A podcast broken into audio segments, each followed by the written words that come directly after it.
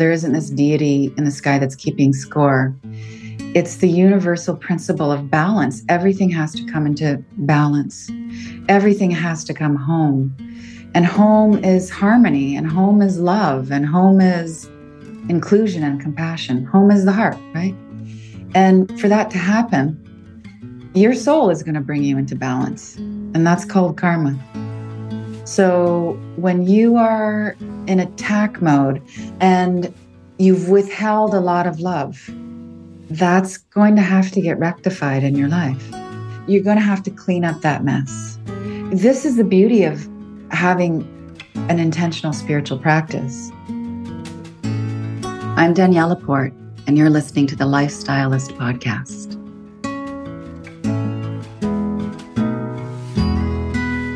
Well, we are indeed on a roll with the inner work on this podcast. Last week, we got the trauma and addiction download with Gabor Mate, and this week, we bring you another heavy hitter in the spiritual and emotional realm. I'm thrilled to bring Danielle LaPorte back to the show for episode 433. The chat you're about to hear is a guide of sorts on how to be loving no matter what. A tall order indeed, but Danielle just wrote an entire book about it, so we're no doubt in good hands.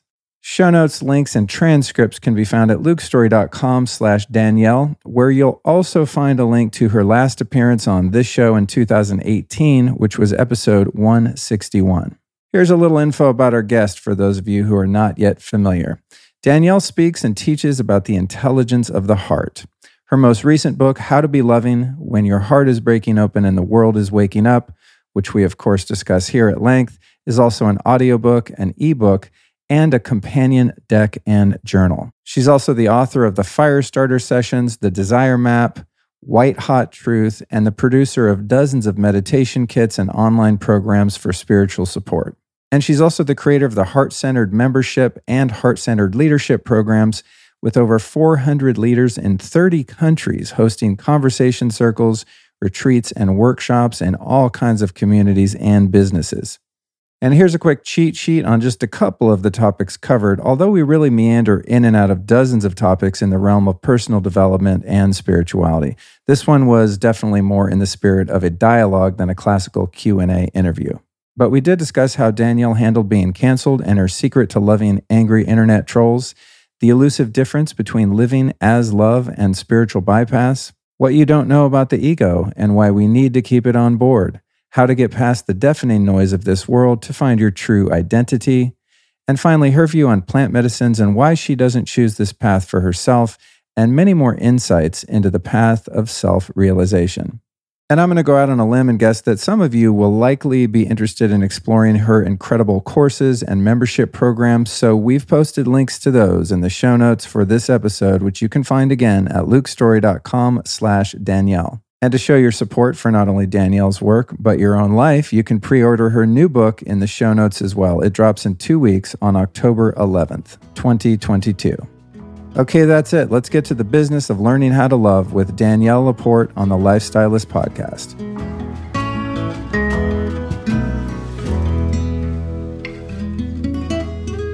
All right, here we go. Danielle LaPorte. We are back, back in black. We are on track. Let's do this. I'm so excited to be here. You know, this is one of my first official conversations about all things new. It's been a while since we hung out. So like this feels extra. I'm I'm grateful. Thank you. I'm excited too. I just remember when we met, this would have been in 2018 and mm-hmm. it was at uh, the Longevity Now conference in Orange County.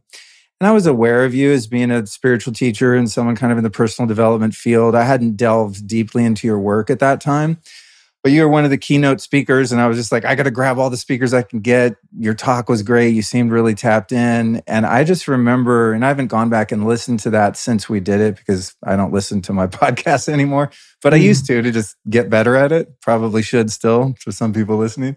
Um, but I just remember sitting there and dropping in, and we just went into this really beautiful field. I remember it as being a, a very intimate, very real, very open-hearted exchange, and it really, it really had an impact on me. Mm, mm, yeah. I remember our conversation. Yeah, some yeah. you know people often ask me, "Oh, what's your favorite guest?" or this and that, and it's it's usually not even when it's in person. At least it's not so much about the content of what was shared, but more about the context of the experience of that person, just for me personally, just how it mm-hmm. felt in the room. And I just remember you going, God, man, she is so dope. I remember some questions. I remember you asking me about dating and um, yeah i really needed help in that department back then that's why and now look at us we're both in love we both yeah. moved yeah and i remember listening to your podcast in the early days when you know i think you're in your la apartment and you were still styling and making the leap over to podcasting and now look at you. Now I'm keying yeah. in discount codes for via Luke yeah. to get stuff. Yeah. Yeah. I appreciate I that. Thank you.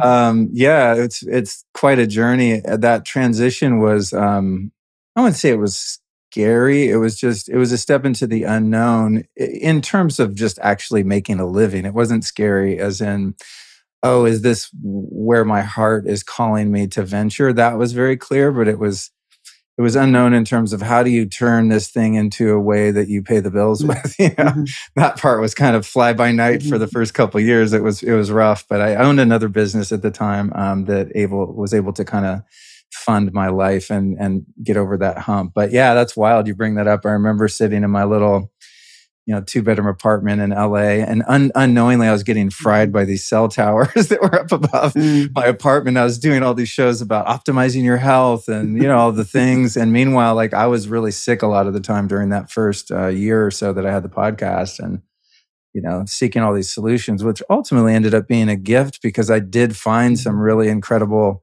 kind of obscure modalities um, for, you know, physical health and healing and whatnot that I probably wouldn't have found if I wasn't feeling so shitty at that time. And isn't that the way, right? With so many people in this space, like this is too much information, but I was just having a colonic yesterday. Good for you, girl. and every every good healer or like really knowledgeable practitioner in the space has got some healing story. Like, yeah, I had this autoimmune disorder for a while, and then I figured this out and this out, and now it's my business. And like, that's the way it should be. And I think, I mean, we can start going deep already, but I think that's part of what happens when someone goes through their dark night. They make this commitment. I, I feel like, and I observe there's this twofold commitment. It's like, I personally am never going back there again. Whatever it was, the mental instability, the physical challenges, and the double commitment is I will do whatever it takes to help flatten people's learning curve and get them through their passage, whether it's a colonic or it's your energy healer or you're a minister, whatever it is. Yeah.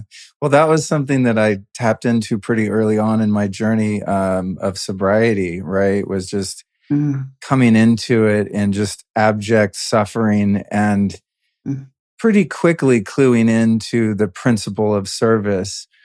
And mm. although it was unattainable in the very beginning, it wasn't long before, even though I had very little to offer and was still very compromised in all the ways, maybe if I had 21 days 56 days sober, I was like an enlightened master to someone who was on day one. you know, yeah. it's like yeah. I found that it was so fulfilling to be able to serve, and also just that I was compelled to do so because I felt it was almost as if I had a contract with God or something, even though it wasn't a, a quid pro quo prayer mm. that I uttered that got me sober.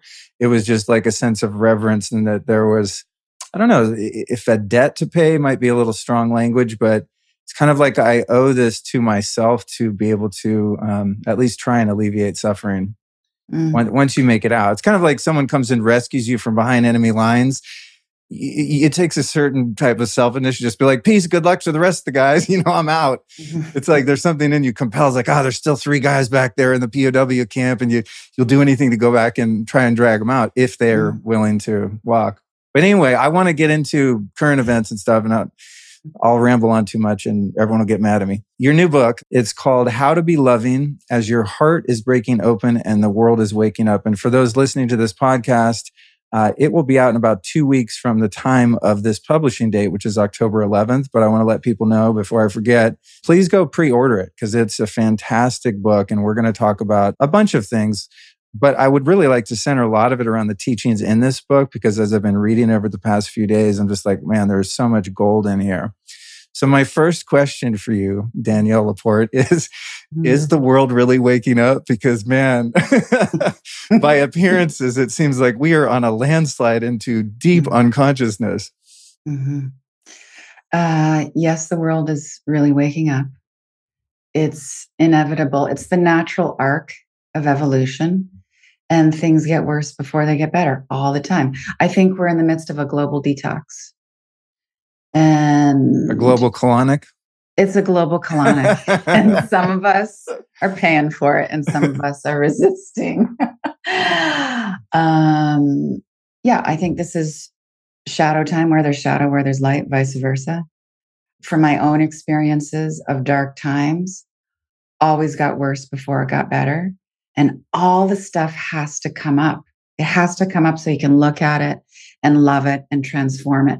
So all the stuff that's hidden, it's coming up. Um, you and you know we can see all that division and all that polarity of like this is true, no, this is true, no, this is true, no, this is true, and then we can see things that everybody can agree on are being dismantled. We're not all agreeing on whether that's that dismantling is positive or negative, but things are falling apart.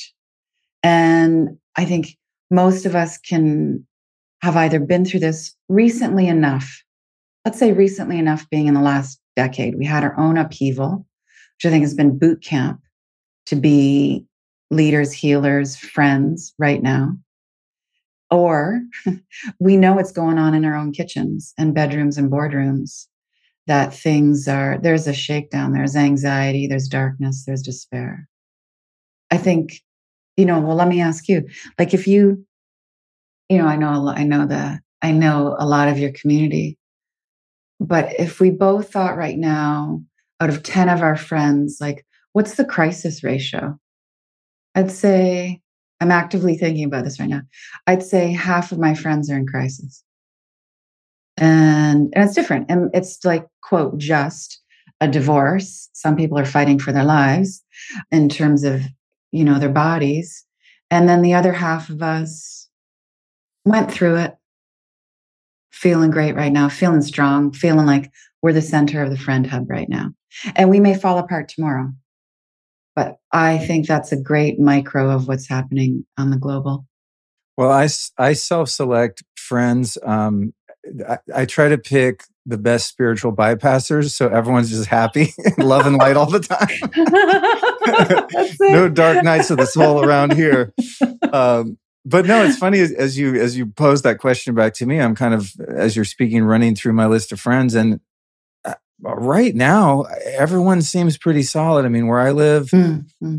Uh, in Austin, everyone's having babies and are in mm-hmm. relationships, mm-hmm. and there's mm-hmm. a lot of community. And I know that's you know certainly not been possible in many parts in the world, but mm-hmm. um, for here, it, it is right now. Um, but I think a lot of that is because the friends in my lives, typically, especially close friends, have had a tremendous amount of of adversity, mm-hmm. and you know, are kind of not not that bad things aren't going to happen right to any of us, no matter how much we've healed or worked on ourselves, but I think I gravitate toward people that are kind of on the other side of that and moving more into the contribution mm-hmm. phase of life, more so mm-hmm. than just like, oh, I'm still working on my family of origin shit. You know what I mean? Mm-hmm. It's yeah. like, you know, not that we're not always working, but I, I feel fortunate to have some people around me that are super solid. And I know with me, it's more like those uh, moments of struggle seem to be more short lived as time passes on. It's like, I have a little tantrum over something, and then uh, half an hour later, I'm like, okay. Or there's a, a micro conflict in my relationship. Half an hour later, it's okay. Like it doesn't, it doesn't seem to persist. Whereas earlier in life, earlier mm-hmm. on my journey, if I were, um, you know, triggered into an old pattern by something, I mean, it could be weeks or months until I was able to get out of it. Mm-hmm. Right. And now it's kind of like, oh, nope, slippery slope. And I just have built, I think, the discipline and, and had a lot of grace to not totally lose my shit.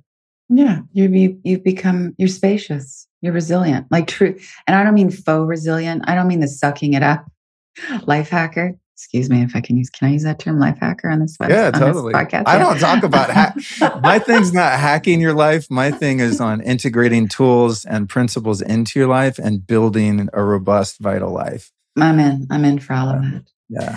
uh, yeah, I think we get out of hacking and we become actually softer, which I think is what resilience is all about. It's about a it's about a gentling, not about toughening up. Yeah, I like your perspective and your writing on resilience because there is a perspective of toughness and tenacity mm-hmm. versus a more zen approach to resilience, right? The ebb and flow, the waning of a, a strong tree in the wind, right? It's Mhm. not like bucking up against that wind. It's going, oh, lean to the left for a minute, take the hit and, you know, find your equilibrium in the center again. I, I really like the way you describe that.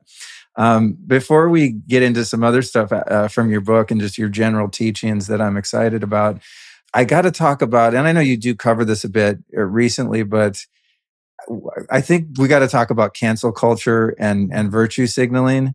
Um, I don't know what happened with you a couple years ago, but I think you were like an early adopter on the receiving end of some uh, attempted canceling. I don't know how effective it was.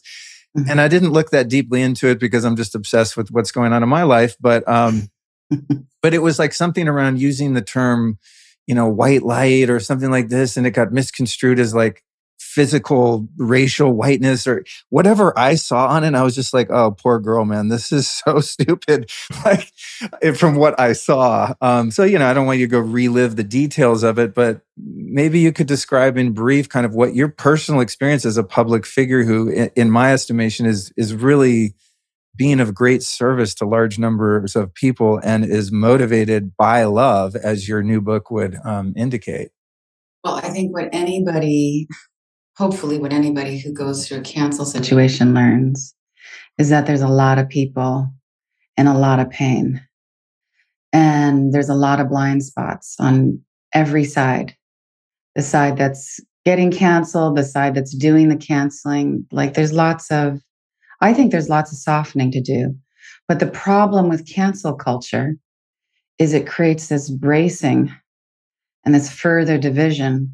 And my observation with the the those that move towards canceling, you know, doing the canceling, is that, and this isn't the case across the board because nothing is across the board. So sometimes, you know, there's a light side and a shadow side to everything, right? So light side of cancel culture is holy anger and um, holding people accountability for the sake of everybody moving forward.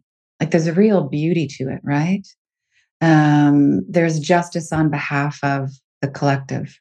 That's great. That's more of like a call out, a righteous call out.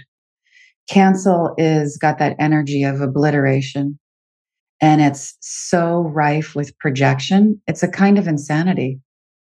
So, my observation with my own experience and other people's experiences is that like everybody comes out with their issues. They're just like, all right, you are currently on the cross.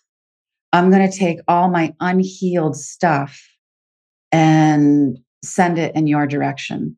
So I've got unhealed issues around ageism or ableism or my father stuff or my mother stuff or just I'm going to find out a way that I can connect you to toxic patriarchy or nationalism or whatever it is. And the person who's in the cancel hot hot seat gets that kind of paintball. And you know, part of it you can't talk about cancel culture without talking about virtue signaling. And my observation has been it's really um, it's those who lean toward that false power that comes with being the canceler or the caller outer, depending. And again, this isn't across the board, um, where they are really um, exuberantly hyper judgmental about people's virtuous actions.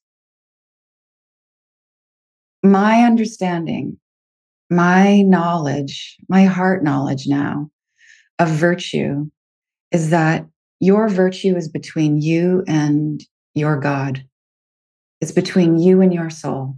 And nobody else can know clearly or, or say justly what your intentions are.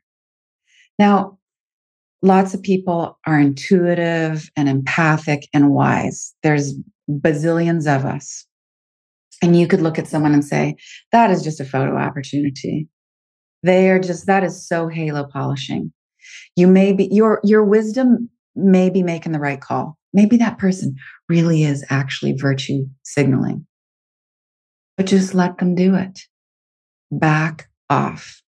Because I think what happens is when we do the right thing for the wrong reason. So maybe we're making the donation, or maybe our alliances are performative.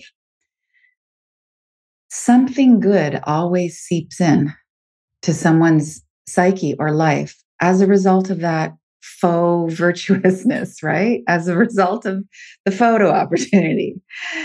And shaking they, hands, kissing babies, that kind of thing. Yeah. yeah. You know, they soften a little. Yeah. They learn something about who they're hanging out with and trying to help so that they look good. And they might see the benefit of their sharing their place at the table. They might see the benefit of their um, you know, of their inclusiveness that they're just kind of checking off in a box. And they get a little more aware and they get a little more gentle. And then maybe they actually evolve into being truly virtuous. But if we come off and we, if, if we cut people off at the pass, even if they're in performance mode, they're going to be so shocked and wounded and afraid of coming out again when their heart does soften that there's just going to be so much hesitancy. So, cancel culture, the dark side is it's extremely divisive. And, you know, this could lead us into a conversation around karma, which is uh, to say it ain't good for anybody. Yeah.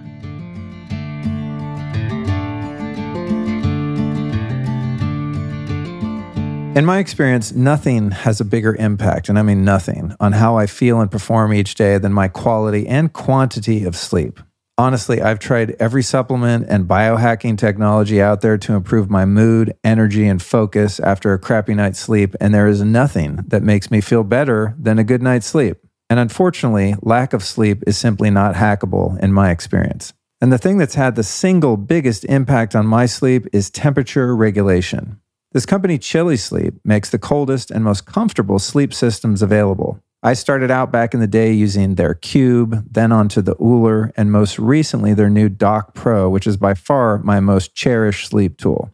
It works like this the Chili Sleep mattress pads keep your bed at the perfect temperature for deep, cold sleep. And with the Dock Pro, I can even set the app to change temperatures throughout the night and even turn warm in the morning to wake me up rather than using an alarm clock. It's really cool. And by the way, it also saves me a grip of money on my electric bill to not run the AC cold all night long. So I'll invite you to supercharge your sleep right now at sleep.me slash Luke Story, where you will save 25% off the purchase of any Cube, OOLER, or new Dock Pro sleep systems. Now, this offer is available exclusively for Lifestylist Podcast listeners and only for a limited time.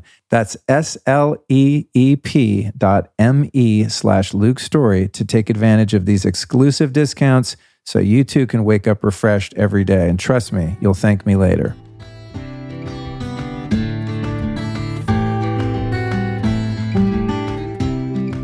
I want to read something. I, I, rarely do this because I'm not that great at reading out loud, but I'm going to give a, mm-hmm. a, stab at it. Uh, something you wrote about cancel culture. And I was just like, mm-hmm. this is so spot on to me, rings so true. It says, quote, too much clinging to our personal traits and we end up congested with opinions. We become hard to please, botherable, political, separatist in subtle and overt ways. This bleeds into our social media sphere too. A subtle pressure to stake our claims regarding world events, culture, aesthetics. And this is this is the one I highlighted here. The shadow nature is always pushing us to pick a side, which we know, but also to go public with it, right? That's the mm-hmm. that's the showing the side, right? Uh, mm-hmm. Uh, so we close our minds to the possibility that our opinions change. It's all the trappings of cancel culture. To continue, we're in such a crisis of human division that true virtue is getting canceled as virtue signaling, which is kind of what you're elaborating on here to a mm-hmm. degree. And the cancelers of virtue are lauded as virtuous. Ultimately, your intentions for goodwill or ill are between you and the infinite. Mm-hmm. Lastly, uh, and this this is a beautiful way to close this. Uh, virtues are not something that you do or perform. They're not a behavioral system for earning your keep on the planet. Virtues are the light of truth that flows into you and out of you. To be virtuous is simply to reflect the divinity of life. Virtuousness is true self realization. Mm-hmm. And what I, mm-hmm. what I, and maybe you could elaborate on that, but what I take from that is, I mean, when I think of the virtuous parts of myself or times in which I am more virtuous than others, it's just about aligning with my highest values. Right. Yes. And and there's almost when when I have an opportunity to say practice unconditional love or forgiveness, which is a, a val- values that I cherish deeply, mm-hmm. and I'm faced with a, a circumstance that gives me a very difficult opportunity to practice that. When I do, and I hold that within my heart uh, with some degree of humility, I feel the benefits of that um, are long lasting and become integrated into my mm. character. Whereas if I were to do a mm. social media post or even call someone and say, Hey, guess what? Remember that asshole that I wanted to kill last week? Well, I just forgave them. You know, it's almost like, mm. it's almost like one loses the karmic, uh, to go back there, the karmic benefit of mm-hmm. the the exercising of that or the practice or application of that value or that principle by allowing the ego to co-opt it into a commodity right? Mm-hmm. whereas you know like when you you know hand a homeless person 20 bucks like how good that feels. I mean it's a, it's a drop in the bucket. It might not be that meaningful to, to us but maybe it is to them that day. And it's like if we just hold that as our little secret between us and them and god there's a certain sweetness in it Whereas if I come home and say, Hey, yeah, I saw this guy, guess what? I gave him a 20. You know what I mean? Mm-hmm. It's just like you were just robbed of the karmic merit of that gesture by the grandiosity of you patting yourself on the back. Mm-hmm. That's a, that's a beautiful way of putting. That's a great story. It's a great storytelling. Yes, yes to all of that. I don't think though that we have to be silent about our giving, let's say. Let's say like the virtue is generosity. I don't, you know, my early days, I worked at the body shop. Anita Roddick was like the founder. She was one of the progenitors of like triple bottom line, social responsible, socially responsible business. And her theory was be public about your giving so that you can inspire others to do the same. And I think she was coming from a really pure place and it wasn't sort of taking the merit out of the merit, you know? Right. Um, what you're talking about is performativeness. What you're talking about is being able to be still, like that moment where you decide to brag about your giving, or you could just like just share about your your giving and how vulnerable you felt or how powerful you felt or the pain of the other person. There's like always this opportunity to see that person I just gave that 20 bucks to could have been me and we tap into this like oneness awareness. Mm. I like the term oneness awareness because I don't think we all, any of us here gets that we're actually one because we are in this, you know, we live in a dualistic dimension, right? But um, yeah, we tap into oneness awareness when we just get still with the virtue. You know, an example I give in the book is you can have one virtuous behavior and two different approaches. So I can say, I'm going to go dish out soup at the soup kitchen because I feel like that could have been me because this is causing me so much agony, the condition of my city. I gotta help. I gotta help. And you can even feel desperate about it. I think that's really love nudging you on. Or you can go because um, you might not even tell anybody, but you're going because you want to polish your halo. Uh, in Christian terms, you'd say you're trying to earn divine favor. Um, you know, I just switched being Catholic to being New Age. So I went from like being a sinner to burning my karma. and it was just like the same punishing thing. It was just like a different different channel. That's good. That's good. Um, yeah. And I find when I'm really in virtue, I'm so much more relaxed. Like my heart's breaking, but you know, to use a, an oftly used sound, uh, term right now, nervous system.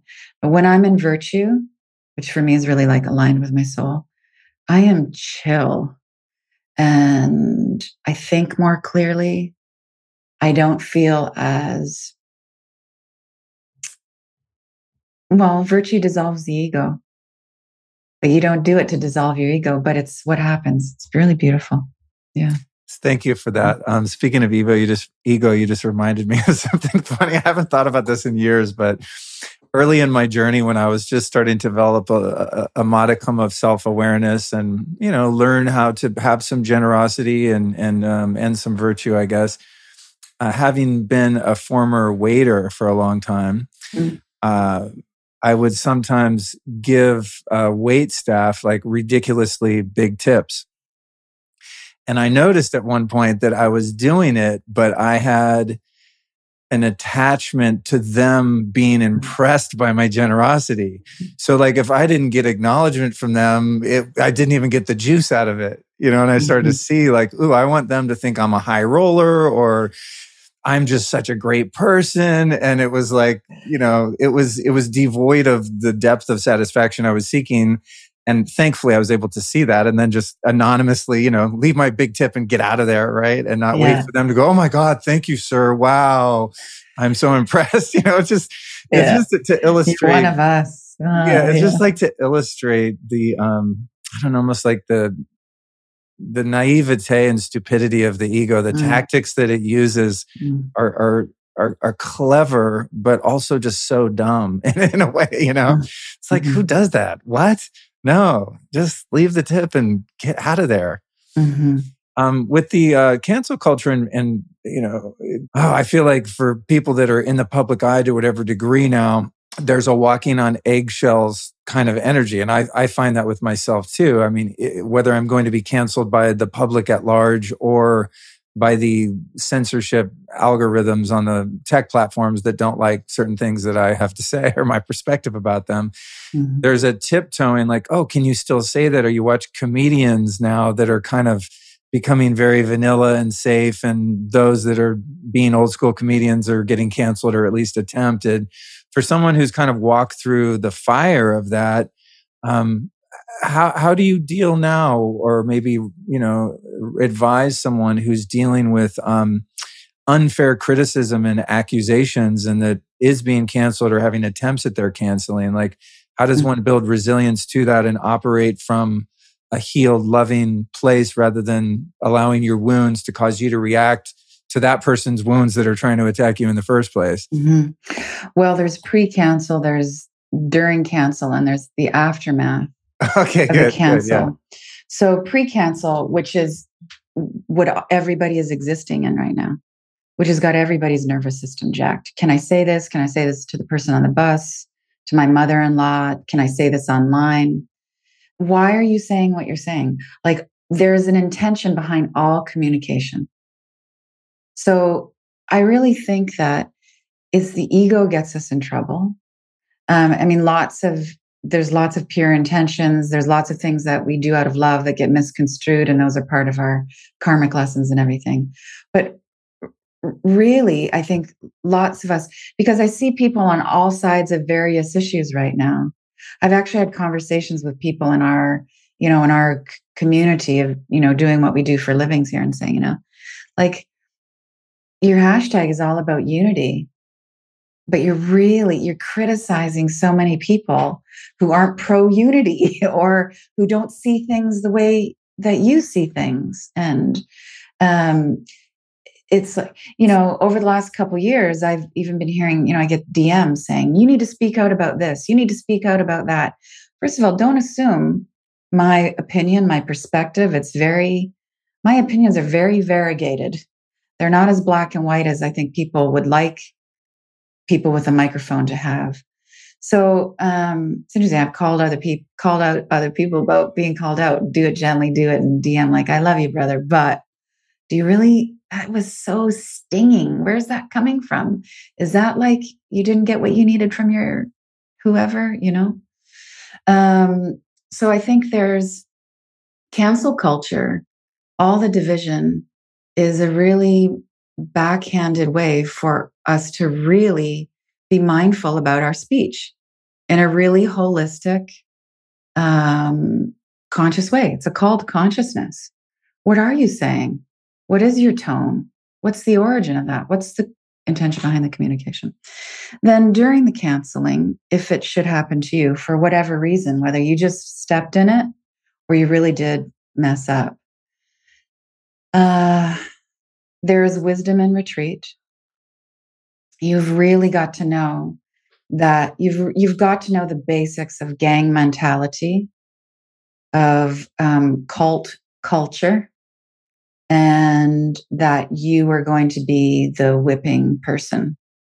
I mean, even I'm even conscious of that. Even using that phrase, there's so many there's so many phrases you just need to be mindful of. They come out sometimes you go, oh, wait, I know the origin of that phrase. You were going to be the scarecrow that somebody sets fire to. And there's a meta perspective of that, which is I create my reality.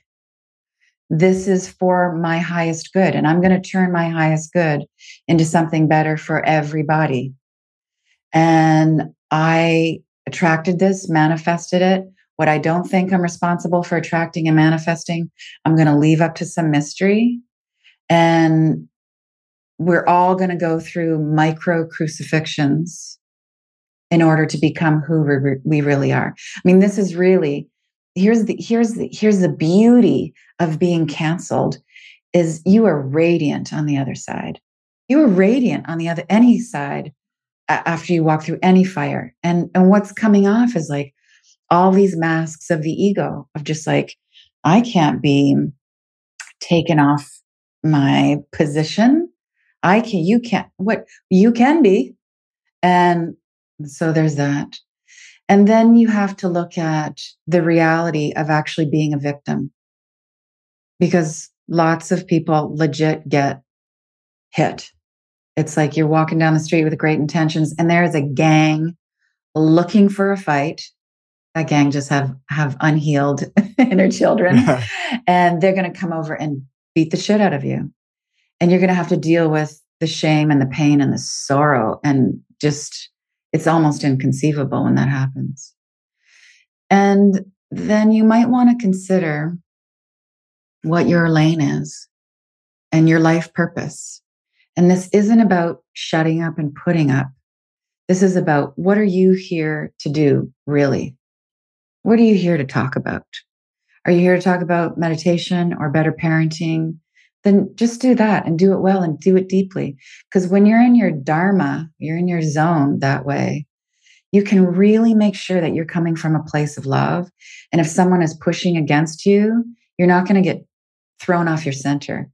What I see happening a lot in our spaces, and this is, you know, that part you read out of How to Be Loving, which is the ego mind, the personality wants us to pick a side and be public about it. And the pressure to do that from everybody else's ego is really intense these days, especially if you're making your living via social media. And it's been one of my great, um, I would say, spiritual practices to be still and just offer what I am here to offer. And I know that it's my personality, my ego, that says, "Oh, I should have an, I, I should get into that argument over there." I got, I got something. Hey, listen, I am not short of opinions, and but I do not need to express all of them yeah. all the time, and that is actually an act of love, keeping it to myself, and focusing on what I am focusing on my gifts, basically. That's beautiful. That's a that's a very potent message. Yeah, there's um something I found really intriguing in there is remaining in your dharmic lane right? Mm-hmm. Mm-hmm. And and I've noticed this. Speaking of the DMs, uh, um, when there's a big cultural or political event, um, I guess I kind of drug myself into that because I've been pretty outspoken about my disagreement with the official story for the past yes. couple years. You can just say that my audience knows my position on it. Yes. Um, but because I, you know, I talked about something kind of out of my lane because it sort of entered into my lane because I talk a lot about health and this was mm-hmm. a health issue. So it was like, well, I do actually have something to say and this, this is my lane. But then there'll be yes. something like people messaging me, oh, you know, you need to post a black square in your Instagram or most recently it was, you know, how dare you not talk about abortion when the, the thing happened, you know, the Roe versus Wade thing and mm-hmm. living in Texas, you know, as if like mm-hmm. I have something to do with what Texas does or doesn't do legislatively, you know. But it's like there was this vitriol. And I think what it was is like the collective ego or the ego of those people as individuals wants me to take a side because they're so invested in their side. And I yes. did and I didn't have anything to say about that particular issue. A, because it's incredibly complex. Yes. And vastly nuanced. And I personally have learned at the ripe age of 51 to not open my mouth about something that is mm-hmm. a loaded cannon unless I'm very sure about what my perspective is. Mm-hmm. And my perspective doesn't happen to come about the day after a news story breaks. Like there's a lot to, to digest in and something like that. And it's, it's, and it's also not, it's not my lane. It's like, that's right. What, what difference does it make to this person DMing me or whatever? Like, what do you want me to say? Like, if I say this, it's going to make you feel better. And if I say that, it mm-hmm. won't, you know, it's like, well, this is, this is part of the collective shadow, right? Is now we're so, we're getting so um, fed by the polarization. It's just jacking. It's just like ego masturbation. That I, my sense is that there's actually this scanning now for silence. Like people are policing, like, oh, you didn't talk about that? Oh, then this must be your stance on that. and that is heartbreaking, sad, and very dangerous. Yeah.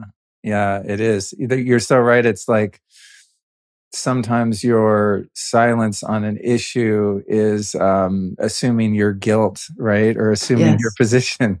When yes. it's just, you know, just for people listening, man, sometimes people don't know what to say about something. It's, yeah. it's too big to just form an opinion or just shoot off the cuff about something that is so potentially um, you know, disturbing to folks. I, I, feel anyone that has some kind of platform, mine's not that big, but there's a few people listening, and I'm not just going to pop off with something unless I feel pretty damn sure and I can back up whatever my point of view happens to be. And mm-hmm. and hopefully that point of view evolves and changes over time. And I think with the cancel culture thing, one of the most sad things about it is that it by and large negates the opportunity for someone to evolve and to grow. Mm-hmm, mm-hmm. I mean, if I think about ways in which I used to behave through the early couple decades of my life, I mean, it's, mm-hmm. it's mortifying. And I, you know, I have a healthy regret for much of my behavior, especially in the years when I was a drug addict. I mean, it's just horrible the, the way that I treated people and, and ultimately treated myself. But God, if I was being judged against that now, I mean, I would be crucified, you know? I crucify myself over some of the things that I did, right? But it's like, wow, what a what a sad world it is if if someone says something in a tweet in, you know, 2008 and it's being held against who they are today as someone who's been through deaths and divorces and births and God knows what inner work hopefully they've been doing. It's like where's the room for us to actually evolve if we're um, crucified on the cross of one statement we made or one mistake we made and and show me a human that's infallible you know like come mm-hmm. on mm-hmm. dude i do mm-hmm. stupid things every day and i just i try to be aware of them and you know slowly over time improve and become a better person because i'm i'm drawn to be that way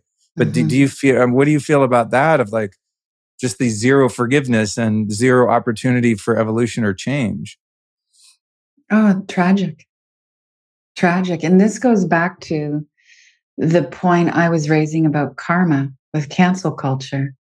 So, my understanding of karma is not so much about punishment. It's not you know, there isn't this deity in the sky that's keeping score. It's the universal principle of balance. Everything has to come into balance, everything has to come home. And home is harmony, and home is love, and home is inclusion and compassion. Home is the heart, right? And for that to have, for that to happen, your soul is going to bring you into balance. And that's called karma.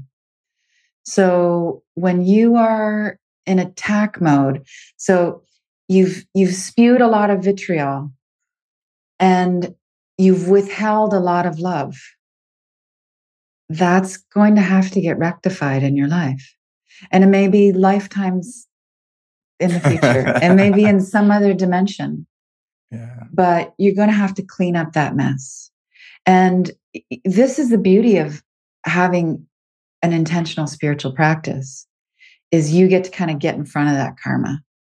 And I mean, it's this, you got to be sure it's not all about earning divine favor, but it's like, wow, my suffering has led me to the awareness that we are all connected.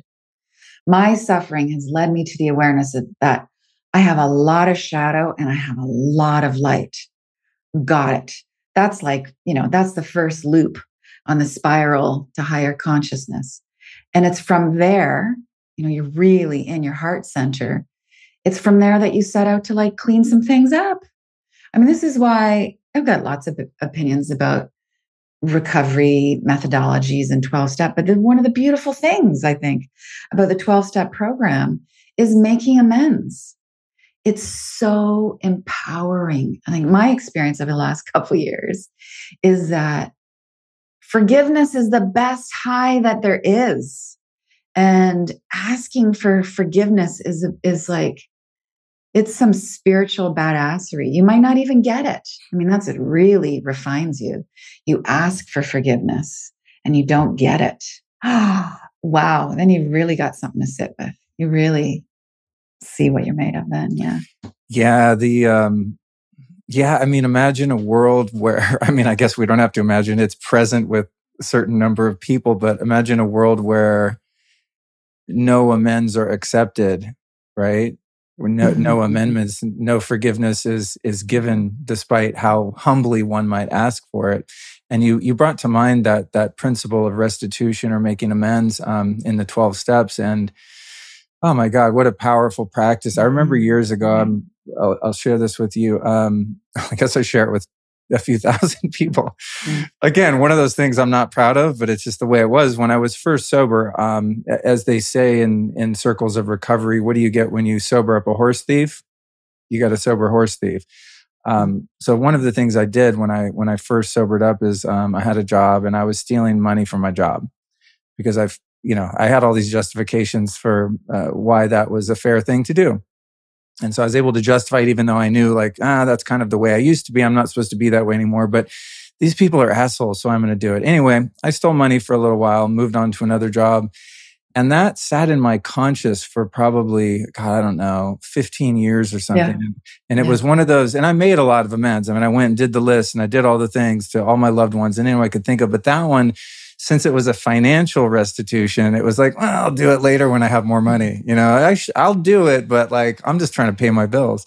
Anyway, at some point, you know, I was really starting to look in the nooks and crannies of my inventory and it's like, yeah, that wasn't right. So I tracked down the woman who had owned that restaurant and I said, Hey, listen, you know, you might not even remember me, but I worked for you for a period of time and I'm virtue signaling right now, by the way. Um, no, I'm just kidding. no, it's, it's, a good story. No. So I tracked her down and I said, listen, I could, would you be willing to meet me for coffee? I, I, owe you an amends. And she obliged and I went and had coffee with her and I, um, and I, you know, told her the story and admitted what I had done and said, listen, I'm, I'm ready to pay you. And I don't know the exact amount, but this is a ballpark and it might have been a little less than it was. I had no way of knowing, but it was, it was enough to hit me, you know, a couple of few thousand dollars and um and she was so moved mm-hmm. by that experience not only was the apology accepted but she said to me and she was she was prior quite a wealthy woman I, I think and she said luke you have no idea my family and i are destitute right now mm. and oh, man it's yeah it's very moving it was a it was yeah. a power it was a powerful experience and she said you know we've just things have gone poorly for us and and like a couple thousand dollars means a lot to me right now and I would mm-hmm. absolutely be willing to accept that. And we just had the most beautiful human exchange, right? Of like no longer an employee to a boss, a man to a woman, whatever stratosphere we were existing in socioeconomically. Now I was kind of on the up, she was on the outs. And and it really meant a lot to her to the point where she even contacted me after that. And she said, Luke, after that happened, uh, my relationships within my family started to improve. And she had this whole cascade of, you know, aftershocks of just one kind, virtuous gesture of just applying one principle. And it was so powerful. Um, and I'm so glad you reminded me of that because I actually forgot about it until this moment. But had she said, no, I'm canceling you forever, you know, not that she had to forgive me, but if she said, no, I'm not even going to meet with you because I've canceled you, then, you know, where is the healing not only for me, but where's the healing for her? Mm-hmm. Right. Of, of being mm-hmm. given the opportunity to practice forgiveness within her heart and then actually receive a few bucks too. You know, it's like, mm-hmm. it was, it was such a win-win, um, of that type of example. That act, I mean, that's you embodying a virtue, right? You, it's, it's there in all of you. I'm going to give you the money. I'm going to meet with you. I'm going to love you no matter what is like you just put everything into divine order. As like love just blasts everything open. That divine order. It's almost like, you know, I see it like this chiropractic adjustment. It's like she got the crack, you got the crack. And look at all the harmony. There's just more love that flows into her life. She let that love in, you poured the love. It's it's it's beautiful. And we can all do that right now, today. You do it the next three days.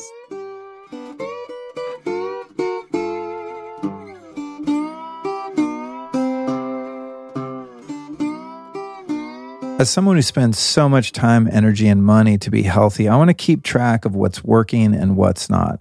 That's why I'm really into this company I found called InsideTracker. They are an ultra personalized performance system that analyzes data from your blood, DNA, lifestyle, and fitness tracker to help you optimize your body and reach your health and wellness goals. Through their app and testing protocol, I'm able to get a clear picture of what my body looks like on the inside. And I also get a clear measure of whether my diet, supplement, and exercise choices are helping or even hurting. I did the whole InsideTracker deal recently and was actually shocked to find that I was less than perfect in some areas. My cholesterol and B vitamins were high, for example, and a few other things that need a little tweaking. There was, of course, also some good news, as my overall health score was that of a much younger person and certainly more optimized than your average American. And that's the point. The whole goal with InsideTracker is to be optimized, not normal. So they don't merely show you the normal biomarker zones, they show you the optimal biomarker zones and numbers that are best for your individual body. So if you want to check this out, I highly recommend you sign up for InsideTracker now. You're going to get your testing done, the results of your biomarkers, and then some incredible lifestyle and diet recommendations from their brainiac scientists to help you improve everything you find. Just go to insidetracker.com slash Luke, where you will save 25% off your entire order. That's insidetracker.com slash Luke.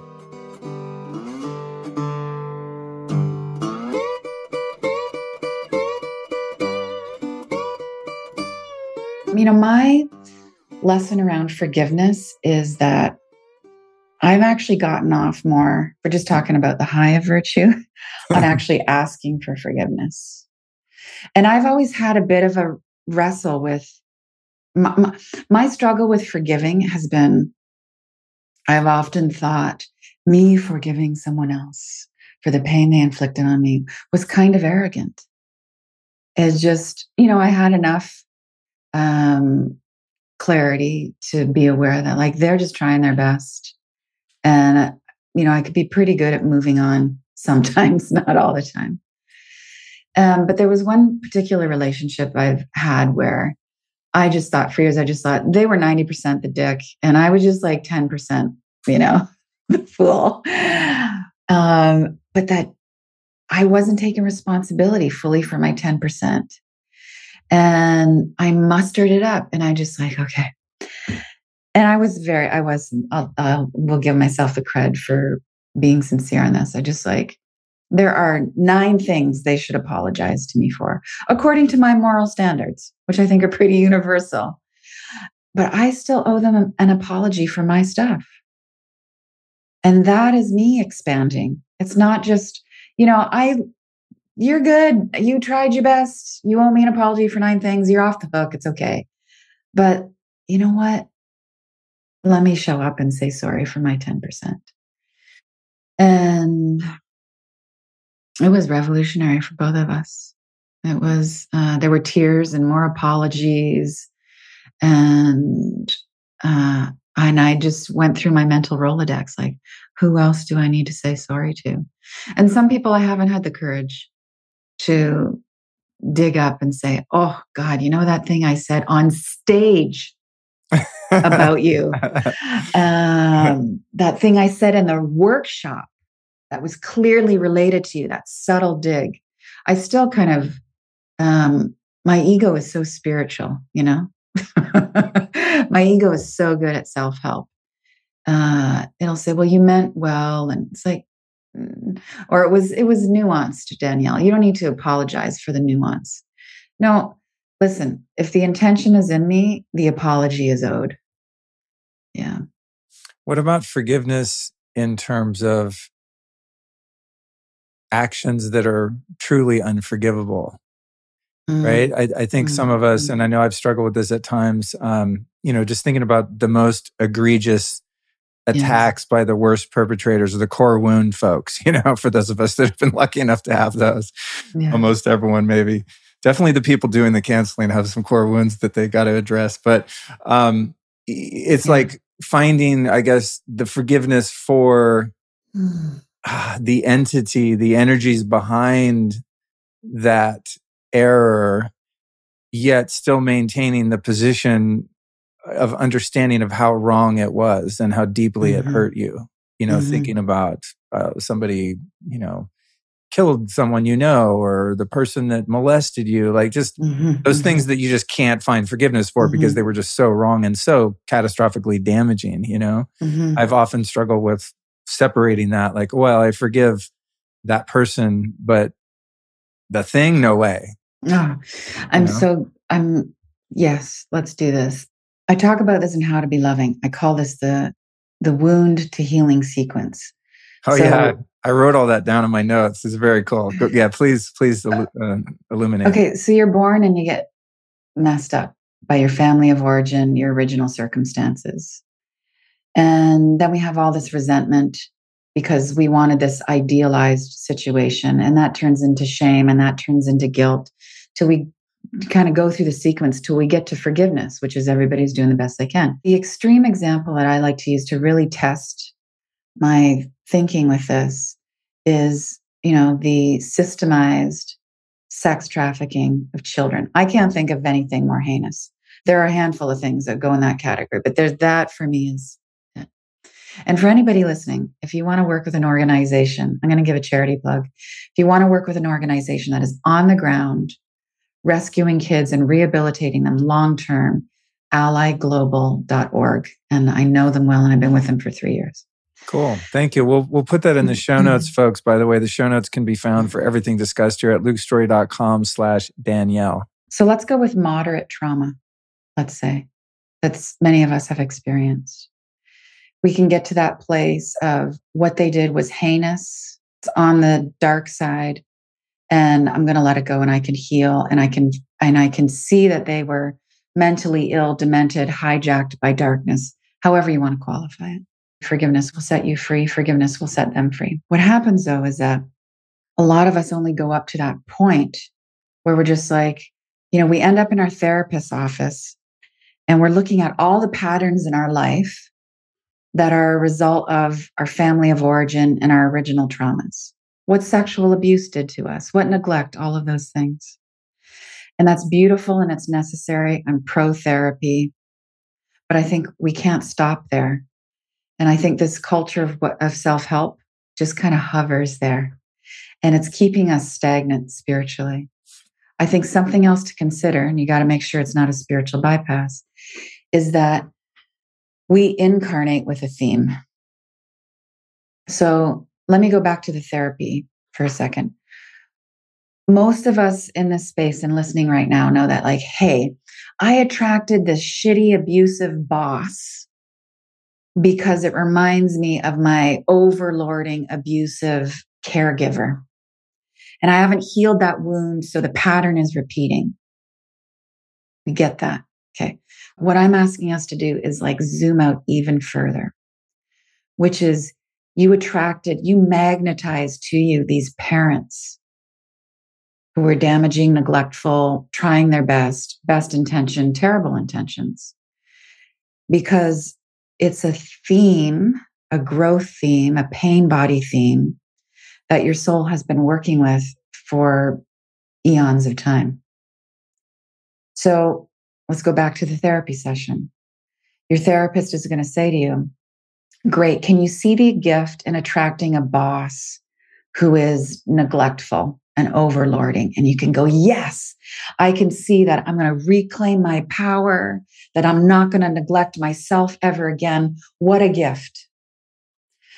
But most of us, and it's understandable, most of us don't want to go to the place, especially in situations of extreme abuse, of saying, My soul magnetized this abusive situation in my uh, early upbringing so that I could transmute this and learn that I am impeccable, magnificent, beloved. We, we, we bring all those dark things in so that we can become aware of our true nature. Does it make those dark things justifiable or even an iota of okay or right? No, Absolutely not. But it's happening in this dimension called Earth and this hmm. dualism that we're in. We are in dark and light, we're in evil and good. And meta, meta, not only does your soul say, okay, let's go in and let's start with some neglect and abuse so that you can really get crucified and rise. Uh, you're going to be that. You're going to be that darkness. You've been that darkness. Uh, you're going to try it all on. And you're eventually going to see that it is all, and this is unfathomable for most of our lives to consider. It's all of God. It's all of God. And, um, and it doesn't make it right. God knows what love is, but God is animating life force is animating everything. It's just when we forget that we are life force and love, we do terrible, terrible things. Wow, that's awesome. Thank you for that. That's a great reminder, especially the last bit there around all of it being God. you know, it's like to to step into non-duality when you're still in a body and there's still a separate mm-hmm. you across from me. I mean, this is this is mm-hmm. challenging, right? For most of us. And, and, the ego hates it. Yeah. And the intellect hates it. But there's something in our soul, at least for myself, I, I can speak that I just know this to be true. That this yes. this infinite thing we call God, this ineffable, undescribable thing seeks to experience itself. So it expresses itself infinitely, which includes what we would determine on the side of the scale, the dualistic scale as evil and darkness, right? Mm-hmm. But think about this is just me riffing here. Think about a, a, a, world if this if this earth is a school. Think about a world with no contrast. Mm-hmm. Like how would you evolve if that's the purpose of us being here? this is the way I reconcile the fact that there's famine and war and corruption and you know mm-hmm. all of the mm-hmm. things it's just mm-hmm. either everything is god or nothing is and to lean into the mm-hmm. idea that nothing is is terrifying it's terrifying yes and it's yes. no fun it's also just not fun and it there's no mystery then it's just oh nothing means anything and it's just a complete shit show of an accident that we're put here uh, and then we die and that's the end of the story. It's just like god how boring. For this let's just call it a theory small truth for this theory to work you do have to at least consider living multiple lives living interdimensionally. Right. Because when I see someone, whether it's someone who's born into famine or has been has survived extreme sexual abuse, trafficking, or the, the guy in the corner who's begging for change, my immediate, it wasn't always this way. I've gone through phases of feeling pity and just, you know, gutted. But my immediate response is respect. When I see someone who's in extreme suffering, I just think, oh, sister, mister, human, like what you have taken on in this life is incredible. I'm not up for that suffering this life. Maybe I've mitigated all my suffering, burned a lot of karma, and some of what I've got this time is reward, and I don't know what's coming. But I see someone who's chosen challenge, and it's inevitable this lifetime or the next time, they are going to transmute that and just be Jesus Christ superstar, you know? Um, and then when I look at the perpetrators of extreme evil, this doesn't happen all the time.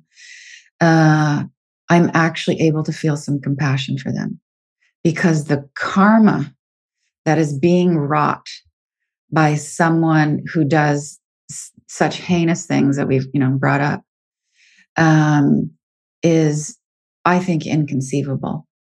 I think the mind, you know, it just imagine, you know, 6,000 years in darkness, whatever extreme or that happening to you times 6,000 to equal, to balance out the scales and just like, you know, we, we see this, we hear this phrase all the time in all the old classic films, the judge saying, you know, he hits down the gavel and says, may God have mercy on your soul. I don't think it works like that. I think it's, may your soul have mercy on you. And I mean, that gets us into the slope of what mercy actually is. But um, so, what help? What's helpful to me helps me be of service when I see a perpetrator and feel compassion for them because, man, they're going to have a lot to burn through.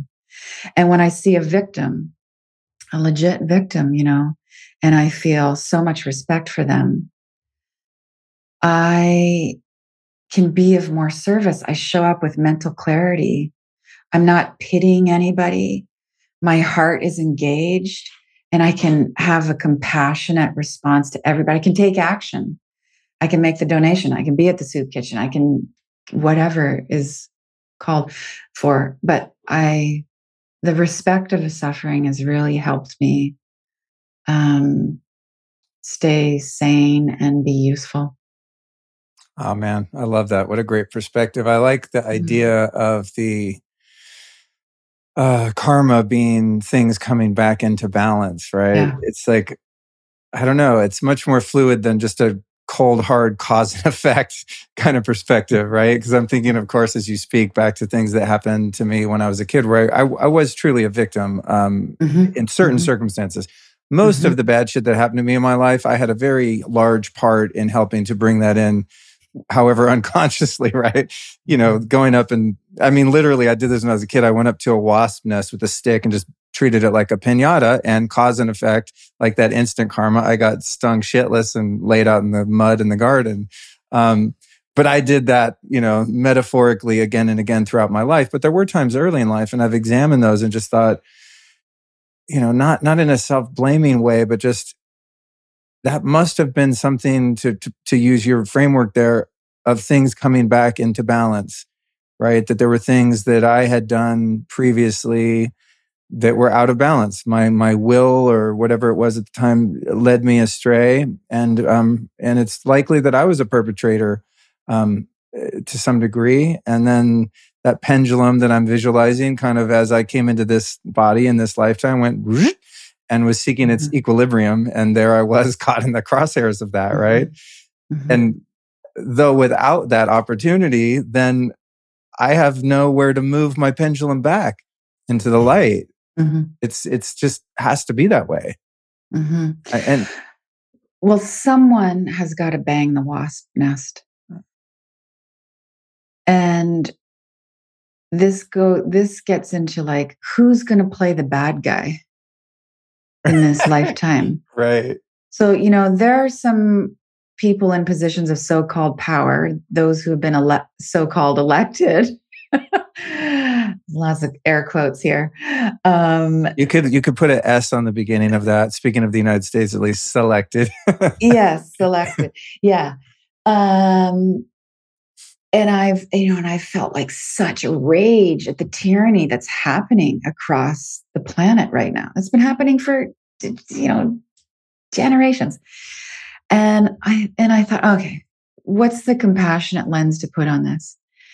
And here it is for me. Again, it does not, not for a nanosecond, justify the tyranny. We know this is wrong. This is out of, um, this is discordant. This is not in harmony with love.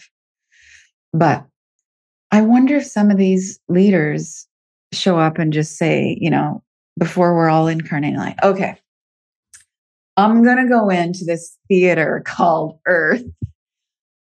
I'll play the fucking bad guy this time. Totally. So when I look at these bad guys and and maybe like I wonder if they're taking one for the team because there is cause and effect. They are going to accumulate karma that they are going to have to work through. It will not be easy for these fuckers, right? But I I leave space for someone showing up and saying, "Okay, I'm I'm going to take one for the team. And then you bring it down to like this plane. Like, why does this have to happen? Because they got to poke the nest. Look at what some of these leaders are bringing out.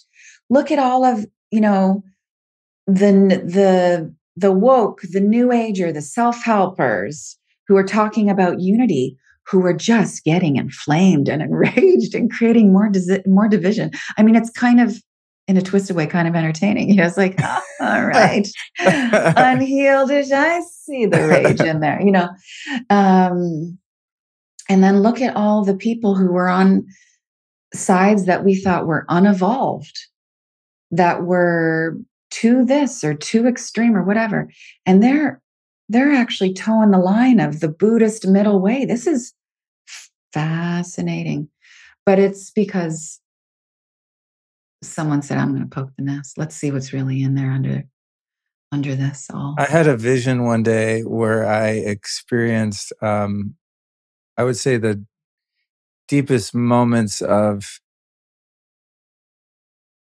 source consciousness and true unity in a, in a non-dual space. It happened to be after taking a massive hit of 5-MeO DMT but that's not even the point. It just it happened to be the tool that facilitated this this knowingness and this experience.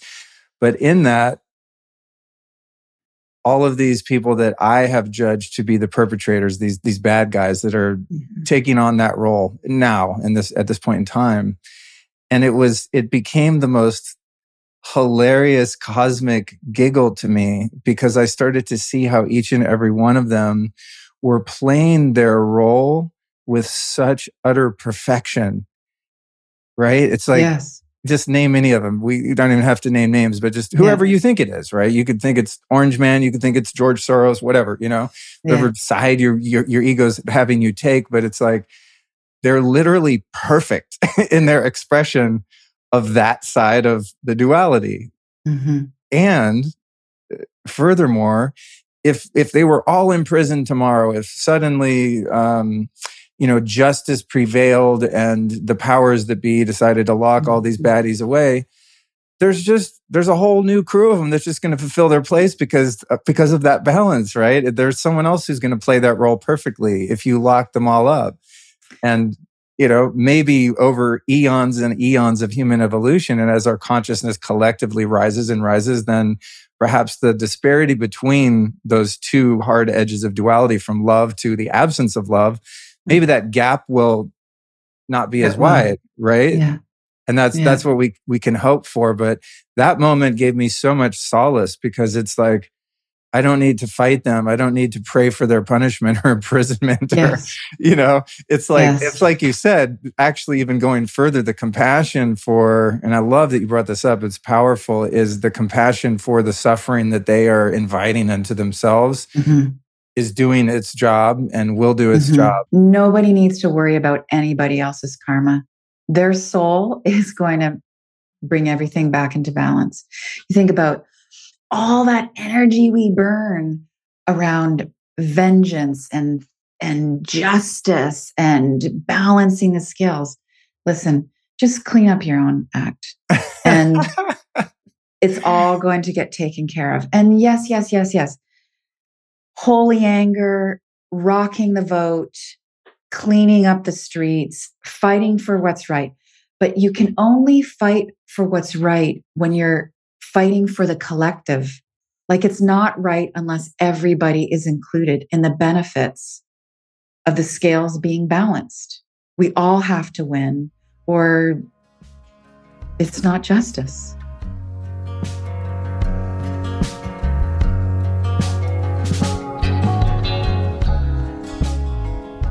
I want to take a couple minutes right here to share something really incredible with you.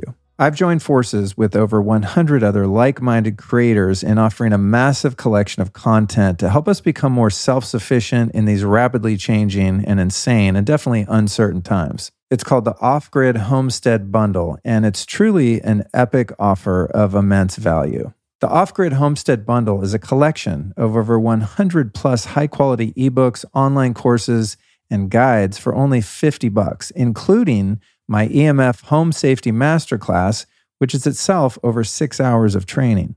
Now, if you were to buy all of this content separately, everything we've all contributed to the bundle would cost over $6,000 in total, seriously. So at $50, you're getting a 99% discount. And as nuts as that sounds, there is no catch here whatsoever, other than the fact that the bundle offer begins September 16th and ends September 25th 2022 when all of the resources will go back to the regular price. There's literally everything in this bundle for living a life of freedom, resilience, and sustainability. Here are just a few of the topics covered. EMF mitigation, of course, as I mentioned, how to start homesteading and live off the land, permaculture, organic gardening, and holistic garden planning, foraging for mushrooms, maple syrup, nettles, and herbs safely and sustainably, seed starting and seed saving for flowers and vegetables, canning and food preservation with water baths, pressure canning, and sugar free methods, self sufficiency and thriving off grid with smart solar powered solutions, online income, Instagram monetization, Airbnb rentals, and how to make money from a homestead, urban gardening, and how to start a micro homestead from your apartment, creating chemical free cleaners, detergents, and home products from natural ingredients composting methods and how to repurpose scraps in your garden, organic farming, beekeeping and animal care, natural remedies, medicinal herbs, and home remedies for a sovereign medicine cabinet, prepping, emergency preparedness, and how to survive in the wilderness. I need to learn that one myself. Natural beauty and how to make your own skincare and beauty products from plants. Farm to table recipes, including sourdough baking, brewing, fermenting, and cheese making sovereign womanhood, home birth, breastfeeding, and holistic postpartum practices, and even how to start homeschooling, nature groups, and forest schools, and much more. Pretty crazy, right? Tons of information. Now, remember, this is just a fraction of the content included for only $50, as there are over 100 different courses, ebooks, and how to guides in this bundle. And like I said before, there is no catch other than the fact that this offer ends soon. All of us creators have come together to offer this amazing bundle, and we all agreed on doing a 99% discount to give something back to the community. And that community, my friends, is you. But again, it's only for nine days that we can offer this bundle for $50. So if you're interested in the topics I mentioned to become more self reliant and independent, don't sleep on this one. The multitude of incredible thought leaders that created these courses, programs, and ebooks are offering their best life lessons at an enormous discount. And I'd say it'd be pretty tough to find this level of value combined in one collection at anywhere near this price. So, if you're ready to join the movement of a more regenerative, healing, and holistic future, this is an offer you'll likely never see again. My closing question to you is this Are you ready for more empowerment in your life? I know I am, and I know many of you listening are. So, here's what you do go to lukestory.com slash off grid. That's lukestory.com slash off grid. Registration is only open again September 16th through 25th, 2022. It takes about three minutes to sign up. And once you do, you get instant access to all the content so you can start to build your knowledge base and get down with some deep learning. Again, go to lukestory.com slash off grid to get access to everything, including my EMF course for only $50. And by the way, you can also find this link in the show notes for this very episode on most podcast apps.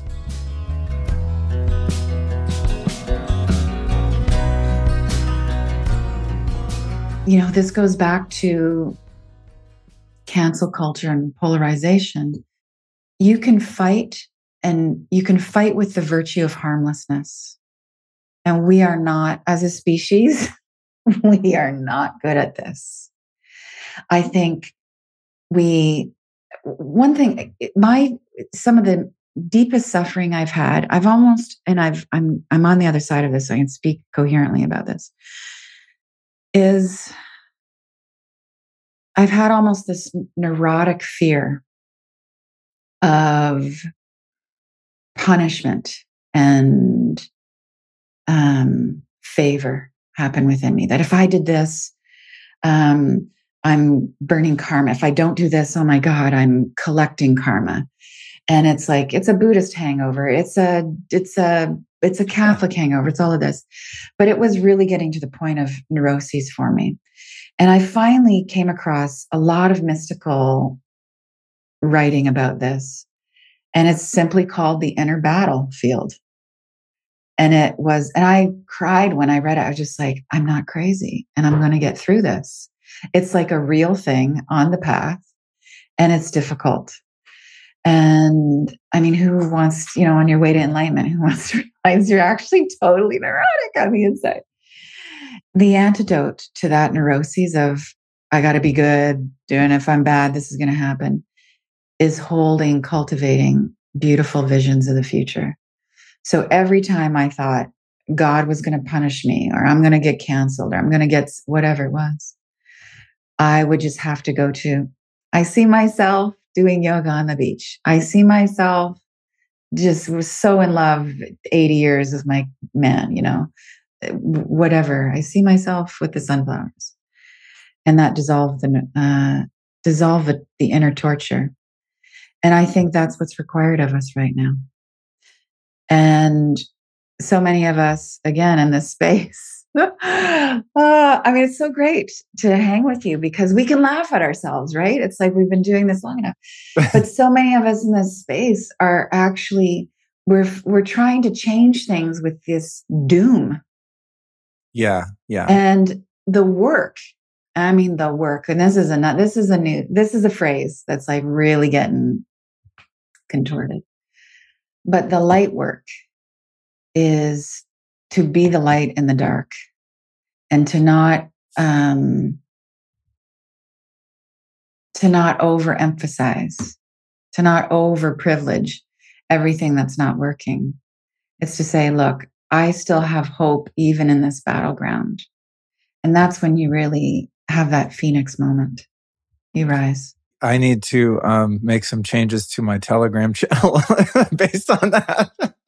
I. I had to get off Telegram. It's like my it's like my my outlet for all of the evil shit that I find in the world that I'll get kicked yeah. off social media for talking about. Um, but sometimes yeah. I'm like, wow, I'm actually creating a nervous system doom scrolling situation. I think my intention is not that. It's to go, hey guys, sound the alarm. Um, but I, I've not yet found so much of the balance that you just illustrated in that, right? It's like, okay, yes. And well, if it, if I'm focusing so much on what I don't want, collectively speaking, then isn't that kind of what I'm inviting in mm-hmm. versus mm-hmm. at least spending some of the energy on what I do want? That's one part. Another thing that came to mind is, kind of this selfishness um, when i'm i just made a new little uh, vision book i have these little flashcards and i look at them before i go to sleep and had to make a new one because all my old ones came true like literally mm-hmm. just mm-hmm. everything it's they were the dreams were too small uh, obviously so i made a new one but as you said that i was like holy shit they were all about like my life improving there was nothing in that mm-hmm. vision for the collective and obviously as as my well-being um, increases, I'm going to be able to make a greater contribution to the collective naturally. But it was like, oh, I want this, I want that, whether it was something material or immaterial. But that was um, that was a good reminder to actually hold that vision of what's possible. Of like what I was describing earlier, where it's maybe in the cards that at some point in the future here on Earth, the duality could be less extreme, right? Mm-hmm. It, it's possible that maybe you know, someone who's in like a lower vibrational field, it just, they steal a pack of gum rather than like traffic a bunch of kids. you know what I mean? Mm-hmm. Mm-hmm. Um, so thank you for that. Um, on, on the topic of, uh, neuroses, because I'm neurotic as hell. And I can tell. Thank you. And it's something I've that, seen. I've seen all of the vitamins in your. Oh yeah, it's, yeah. It's, it's on another level and it's, it's, something that I've actually kind of been self critical about because I think, man, mm-hmm. 25 years I've been working on myself. Mm-hmm. I'm certainly more enlightened than I've ever been. I don't know if I'm there or if there is a there. But I think, God, I'm still so controlling about like all the things, you know, the, the supplements, all the biohacking, all the shit.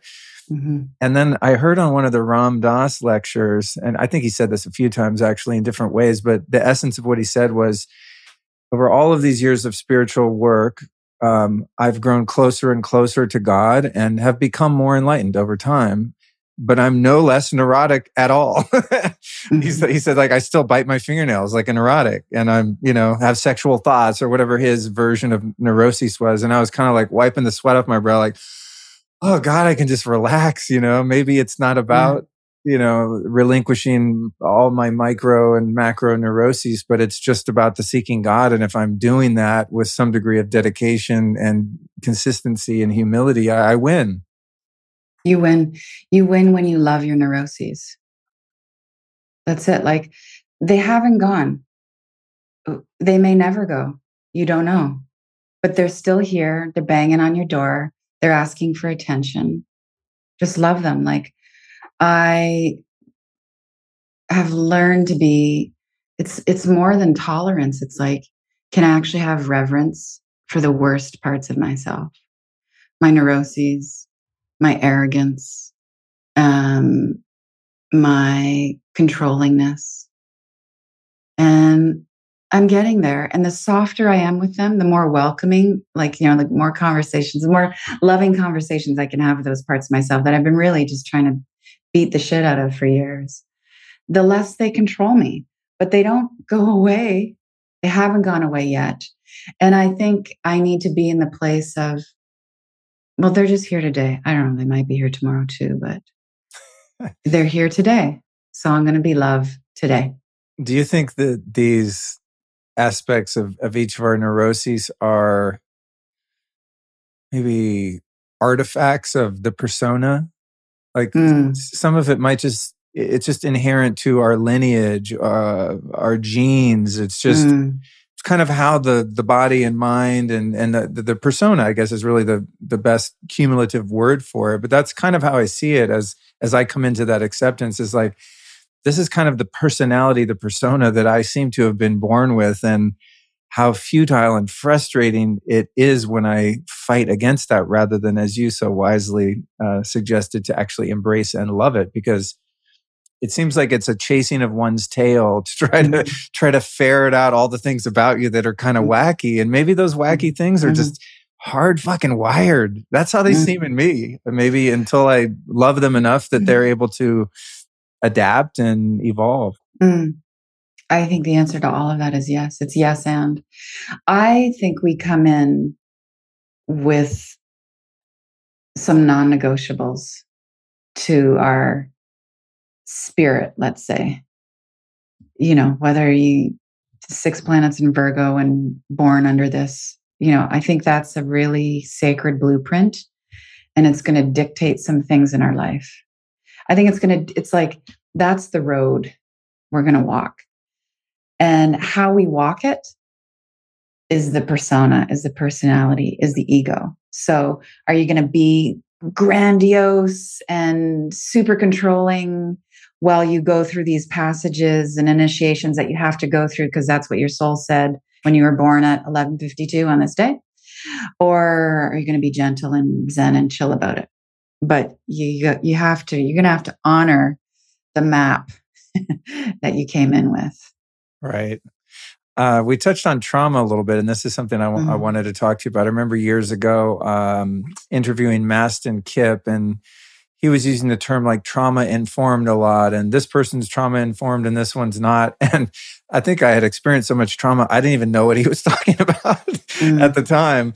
But um, or maybe i just have a different vernacular for the same thing. But now it's so crystal clear to me as you indicated earlier um, when you were talking about how we experience trauma and then create these patterns or neural pathways right where we then unconsciously invite in a mirror of that traumatizing situation as an opportunity to overcome it. And I started to just see this uh, unravel in my life over and over again as I started to become more trauma informed. It's mm-hmm. like, holy shit, my entire life has been dictated by early childhood trauma. Mm-hmm. Um, and so when I see someone acting out, someone who's doing the canceling or whatever it is, it's it's becoming increasingly um, and and just crystal clear to me that that's a hurt person that is just projecting their unhealed trauma. So to me, it's like my worldview in terms of humanity is it's not even trauma informed. It's like it's all trauma, you yeah. know, is is what it seems like. So then that begs the question, and I've been getting much more, uh, m- many more questions about this myself. Um, not that I'm at all an expert, but I have done a hell of a lot of healing of my own trauma and feel pretty damn free of most of it at this point based on the fact that the patterns that used to perpetuate as a result of the trauma I endured have dissolved and are no longer operational. So it's mm-hmm. like, it's That's quantifiable. It. My relationship, yes. my finances, yes. like all the things. Yeah. So some of the things that have been useful for me, and you you talked about the the value of therapy. Um, you know, I've done every kind of therapy I've ever heard of, um, including hypnotherapy, EMDR. Uh, I went to a place called Onsite in Nashville and did all this family of origin mapping, mm. emotive, you know, pounding the pillows. I went to a thing called the Hoffman process, another week long nice. intensive that was kind of half sciency, half spiritually. All of these things, right, that have benefited me um, immensely. But I personally, I mean, I worked through a lot, but I couldn't break through the final layers of that. You know, some years ago, I was just stuck mm-hmm. and I started to see the ways in which I was stuck. And I was I guess because of what I do, interviewing people, I kept hearing the word ayahuasca just coming into my field. And mm-hmm. I'm I'm a sober guy. I'm in recovery. Like I did psychedelics mm-hmm. in my 20s. Well, not just in my 20s, in my early teens to late 20s. you did psychedelics, yeah. I did a lot of the things. Um, never intentionally at all, but it was just like totally off limits to me. It was just noise. Well, good for you if you went to Peru and like had an awakening. That's awesome, but it's never going to happen for me it kept kind of weaving its way and flirting with me to such a degree where I couldn't ignore it. And I had to start investigating. So I did. I interviewed a number of people, started to get a little educated, and eventually leaned into that. And the, and the rest is history and have had a number of incredibly profound experiences over the course of the past three and a half, four years. And within mm-hmm. the first week of that exploration, and you hear this said by proponents of psychedelic therapy and stuff, I mean, maybe all of the work that I did prior to that created a nice framework for me to do some deep healing and kind of know how to navigate those spaces and to know what I wanted to do in there and why. Mm. But nothing in my personal experience, and this is not a blanket recommendation for others. I really want to get your take. But for me, when that entered into my practice in a very intentional, mostly responsible way, mm-hmm. I mean, it healed my trauma, period. It's just gone it's gone. Mm-hmm. You know, not that there aren't subtle artifacts, but what are some of the ways, I guess, is what my will culminate in a question. What are some of the ways that you've found, whether they're that or not, to get to that really deep stuff where it's not just talking about it or journaling about mm-hmm. it, but where it is mm-hmm. actually somatically removed from your experience? Mm-hmm. So I'm going to split hairs here with words. So um, the the trips, the med- the plant medicine didn't heal your karma. It expanded your mind so that you were able to heal the karma. It just got integrated. Just, I think it's good to nice. Might be useful to say that because it's that's it's good. not mm-hmm. it's it's medicine that enables you in a positive way to do what needs to be done. It's not a fix. It's not a fix, right? Because it doesn't right. heal everybody's trauma. Totally. Right. It's just totally. You were expanded enough right? Well, yeah, um, and, and to and to your point, and thank you for that. That's a that's a powerful distinction. And to your point, I want to support that by saying I didn't just drink some ayahuasca and just lay there and do nothing. Like it took a tremendous amount of courage and tenacity to be able to actually be willing to go into those really dark, creepy corners mm-hmm. of my, my lived experience to allow the facilitation of that healing, right? Like I did heal myself. That's a very mm-hmm. important distinction and was assisted through that. and in my prior attempts, mm-hmm. I mean, I did a lot of healing and much of it around trauma, but the deep, deep stuff I couldn't mm-hmm. get to on my own. But when I got to it, it was my willingness and my surrender to God really to allow the grace to enter into my being and and and do that healing. Yeah. Mm-hmm.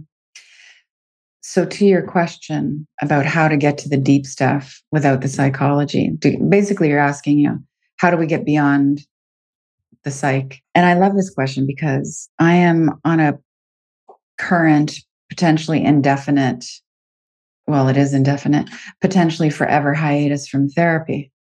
So I feel it's taken me as far as I can go. Done lots of it. I've, all the things you listed. I was there. I was there the weekend before you were. um, and I feel like it, I need more depth. I need to go beyond the thinking mind. I want to go beyond my mind. So it's not the mind that's going to get me there. And my choice, just want to be super clear. I have no judgment. In fact, I support and actually, for specific people in my life, I recommend, you know, I suggest, like, hey, I think you should do some plant medicine. That'll get you where you need to go right now. For me, it's not a modality. I, and, you know, as I say this, some of this could be fear driven, it could be wisdom. I feel like if you're not in the right place, you bring stuff back with you. I think you go on this super highway and it opens you up to all kinds of entities and energies that if you're not oof, not in shape they jump on your back and they come in and they can wreak havoc in your life from headaches and tumors to divorces so there's that for me this goes back to you know i'm thinking just you and i as individuals so it's like i'm thinking about you in the hornet's nest and then laying in the mud. And I just think that's such a beautiful story. It's so Jungian in a way. It's like it brought you back to nature, helped you be this healer, you know? Right. And my, my, I don't have a story that relates, but a personality type as a child is just like, I'm going to do this myself. And so my learning has been when I don't do it myself, I get into big trouble. So that's why I'm just like, I'm going to stay away from the plant medicine. I use it in lots of other ways in my life. Like I consider essential oils plant medicine. Um, but to get beyond psychology, there is the just do it yourself. Go cold turkey. No more astrology readings. No more shamans. Um, no more forecasting. And you do the work of you sit down every day and you be in the discomfort of the meditation. You be in the ecstasy of the meditation. You be in this discomfort every day of having reverence for your neuroses. You just do the real hard stuff of having a holy perspective of all your humanness. And there's no hack energy up to it. It's not quick. I'm sure it can lead to lightning bolt enlightenment experiences. I haven't had one. Like I feel, you know, I was joking last week, just to break this down to the real practical. I was joking a couple weeks ago with my publicist, just saying, you know, like I don't have an enlightenment ex- experience to talk about. Like I'm not putting myself on par with Eckhart Tolle and the like, but it's just like there's so many bios now of spiritual teachers, just like, oh, in 1974, he had an awakening experience. Yeah, yeah, like, yeah. I've just been here grinding with my neuroses totally. for many decades. And I've figured out a few things that may or may not be helpful to a few or lots of people. I don't know. I, I, love that you brought that piece up because, uh, you know, studying the work of someone like Byron Katie or, or yeah. Eckhart Tolle, right? Where yeah and these are throughout recorded history in all different lineages and whatnot, where someone's just living their life, they're in suffering, and they get hit by a lightning bolt, and now they're enlightened and they're good forever. Like that was like my fantasy for so long. Like, I wanted God. to have a near death experience. yeah. And I'm i was like, just like, I don't want to be maimed, but I want to see the light. And that's, you know, oh it's like, God. okay, how many years do I have to meditate before this shit happens? And and I think to your point around the use of plant medicine, psychedelics, et cetera, is in my subjective experience, there have been those transcendent mystical experiences that I've read about, right? And I oh, know it and I'm in it and it's happening. But guess what? Then said ceremony ends and you're on an airplane, you know, coming back from wherever. And then you're still, you're, you know, my dad was just in the hospital. Like mm-hmm. real life is still happening. And that's, I think with any kind of experience, whether you're assisted by plants or not, it's the it's the integration right it's like okay how do i if i got a glimpse of enlightenment going on a vipassana retreat or however you did it it's not about that moment it's about how can i be here when the shit hits the fan and just get a sliver of that into my experience mm-hmm. in a practical rooted grounded way and mm-hmm. i'm with you man on it taking forever I mean, Jesus Christ, to be where I am today, it's a lot, a lot of years, man, of of real dedication too. And I'm going to pat myself on the back. And in the beginning, yeah, I mean, it, may, maybe it was just in the aversion to suffering that really drove my my seeking of God and truth and and higher consciousness. But at a certain point, it flipped. And that's, and it, but that's the purpose of suffering. Ah, yes, yes. So right. it worked. Right. I kind of yeah. discount that as like not as virtuous, right? Because there was a certain point at which it was just, it was an aversion. It was like an attraction to the sweet nectar of peace and serenity and consciousness of just like, wow, I'm not running from anything really, but I just want more of however this feels to be able to face with an, ex- faced with an external challenge in life and actually just be present for it and not bypass it and feel all those terrible feelings and just kind of stand there in the rain, right? Just, mm-hmm. okay, give me all you got. I'm, I'm not going to turn from this. I'm going to face it. And there's so much just uh, rich juice in that mm-hmm. experience. Mm-hmm. But God damn, it's, it's no quick fix. Mm-mm. You know, by whatever route you go about it, unless you happen to be karmically destined like a, Eckhart Tolle or a Byron Katie to just get zapped and then you become a spiritual teacher. You know? mm-hmm, mm-hmm. And just to be fair, they went through extreme suffering. So, you know, Byron, 10 years, immo- so immobilized by depression, she was in bed. And, you know, Eckhart having suicidal ideation for a long time. And I think it's also important to add that lots of people who have had those, you know, you have all the suffering, it's like a, you know protracted crucifixion. You have your enlightenment. You touch the divine, and then there's often this hangover, this integration phase. Like Katie walked through where was she living in? Oh, she was called the hugging lady. She was so not in charge of her faculties yet after her enlightenment experience. She would walk into people's homes and just hug them. And because she lived in a small community, people just like, oh, okay, Katie's here, you know? And um, Eckhart sat on a park bench for years trying to integrate like what just happened. Yeah. Yeah. yeah. I so, think about that sometimes with stories, right? It's like, how many times have I been out in the world living my life and I'm in the presence of an enlightened master and I have no idea because they're not talking about it, right? But you're, I mean, this is going to be so zen, but you're in your presence. You are in the presence of an enlightened master. It's you. Ah, you I mean, that's just a concept, but yeah. we know that's a capital T truth, you know? Yeah. yeah, it is. It is. Yeah. And I have actually had experiences too where a couple that come to mind. One was um, our housekeeper back in LA, just beautiful person, uh, just incredible soul. And I'm pretty sure she was enlightened, honestly. Yeah. She was so yeah. happy and so at peace. And I never, you know, there was a language barrier. My Spanish is not fluent. It's okay, but not fluent enough to have a deep conversation with her. But I always want to ask her, like, what's your secret? Right? Like, you have a job that wouldn't be preferable to me, but you've managed to, like, in a Viktor Frankl esque way, make your life the best life. And you are hella happy all the time what did you do? And I could just, it wasn't even like what she would say, it was her essence. And just being in her presence was enlightening, right? It was just like she walked in, you just, ah, you exhale that feeling, you know, I've had going to India and sitting at the, in, you know, darshan with the supposed master. And you, you go in there like, okay, something's happening here. They have something. I don't know what it, what, what it is exactly, but it feels really good. So maybe it, it is a practice of finding that within ourselves and also, kind of keeping a keen eye out when there might be a, an unassuming teacher in our midst. Mm-hmm, mm-hmm.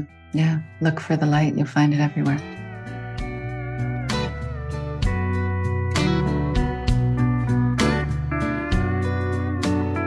Perhaps now, more than ever, humanity is under an incredible amount of stress. Hell, even when the world's not this insane, normal life can be stressful.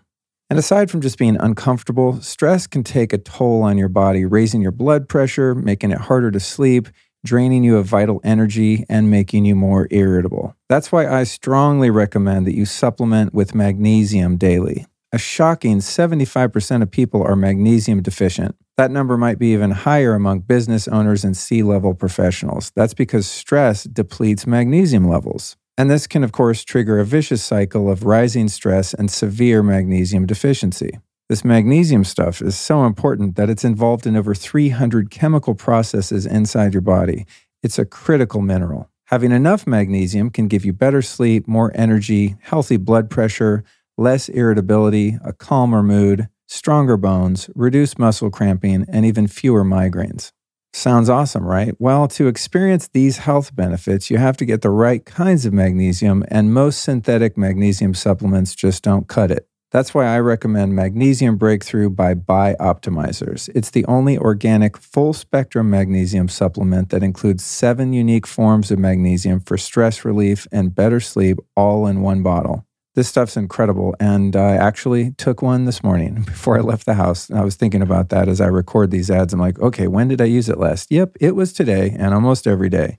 So for an exclusive offer for you Lifestylist podcast listeners, go to magbreakthrough.com slash Luke and use the code Luke10 at checkout to save 10% off and get free shipping. That's magbreakthrough.com slash Luke and use the code Luke10.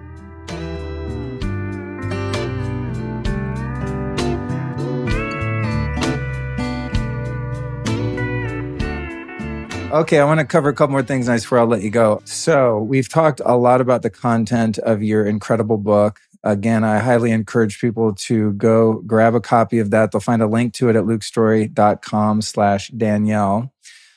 But you're not only a multi book author, I mean, you churn out books with a, a, degree of commitment that I find really impressive. Being in the course of trying to write one now for a couple years myself, I'm like, wow. Um, so kudos to that. But I don't hear you talking about this that much. You're not like, from what I perceive to be a huge marketer, like buy my programs, do my thing. But in going on your site, I thought that you, I saw that you did have a couple programs, your heart centered membership and heart centered leadership programs. Mm-hmm. And I mm-hmm. was poking around in there a little bit and I was like, this is super cool. So I just briefly wanted to give you an opportunity to sort of share with people how they can get more of what you do and start to, you know, learn how to integrate your teachings in a more uh, concrete way. Cool. Yeah, for those of you who are still with us after this tour de force of enlightenment and suffering, thanks for hanging in there. Um, I've got two things going on. One, I'm really proud of my heart centered leadership program. So we have 400 coaches and facilitators. Some of them are yoga teachers, some of them are working at huge consulting firms who use this heart centered curriculum in the workplace with their clients. And it's exercises for dissolving polarization and living a more reflective life. It's really beautiful. It's really conscious community. And then we have our membership. And my membership, I look at it as a place of refuge where you've got this library of different spiritual tools and you choose your own adventure. And then we hang out a couple times a month and have what we call heart to hearts. And my experience is the community is intentional. They really want to heal. They're really, we're really in that space of like, okay, how can we be reverent with our neuroses They really want to leave the world a better place. It's really beautiful space. Yeah. So heart Center leadership program, heart centered membership. Awesome. And and then lots of lots of audios. Like my vision of my digital space is what do you need at 11:30 at night when you're in a little bit of a suffering bind? I might have it for you at daniellelaporte.com.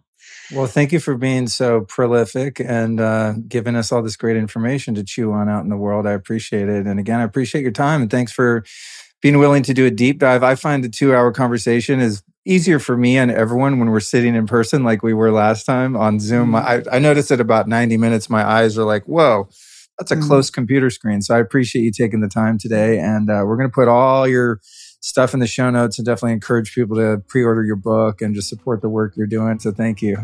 Mm, this is a great conversation. Thank you. I love yeah. what you're doing. Yeah. Awesome. Likewise. Thanks for joining us, Danielle.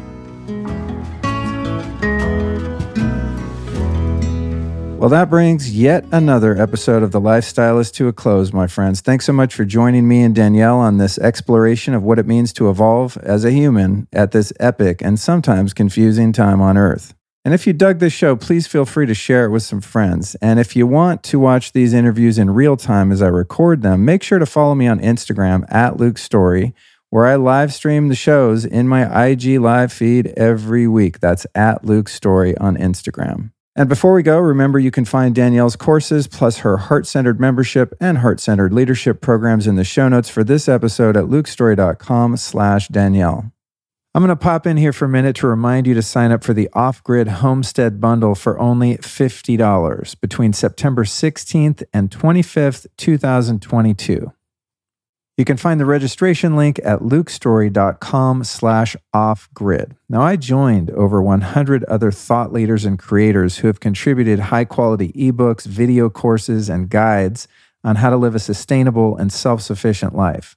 And when we came together, we all agreed to contribute this content for 99% off retail. Why? Because we believe in how important it is to get this information out there to people like you. I know I'm going to devour the stuff that's in this program because there's literally everything in this mega content bundle for living a life of freedom, resilience, and sustainability. As a reminder, here are just a few of the topics covered.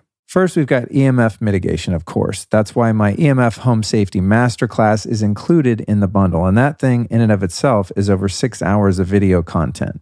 Plus, you'll also learn some highly valuable and timely life skills like how to start homesteading and living off the land, permaculture, organic gardening, wild foraging, seed starting, canning and food preservation, self sufficiency with solar powered solutions, creating online income and monetizing Airbnb rentals urban gardening, creating chemical free cleaners, composting methods, organic farming, beekeeping, and animal care, prepping and emergency preparedness, sovereign womanhood, home birth, breastfeeding, and holistic postpartum practices, and even how to start homeschooling. And that's just a fraction of the stuff included in this bundle. Here's what you do to sign up. Go to lukestory.com slash off-grid to get access to everything, including my EMF course, for only 50 bucks. Again, that's lukestory.com slash off grid, or just click the link that appears in your show notes on most podcast player apps. But don't forget, registration for this thing is only open September 16th through 25th, 2022. So I highly recommend that you get signed up right now. It's lukestory.com slash off grid.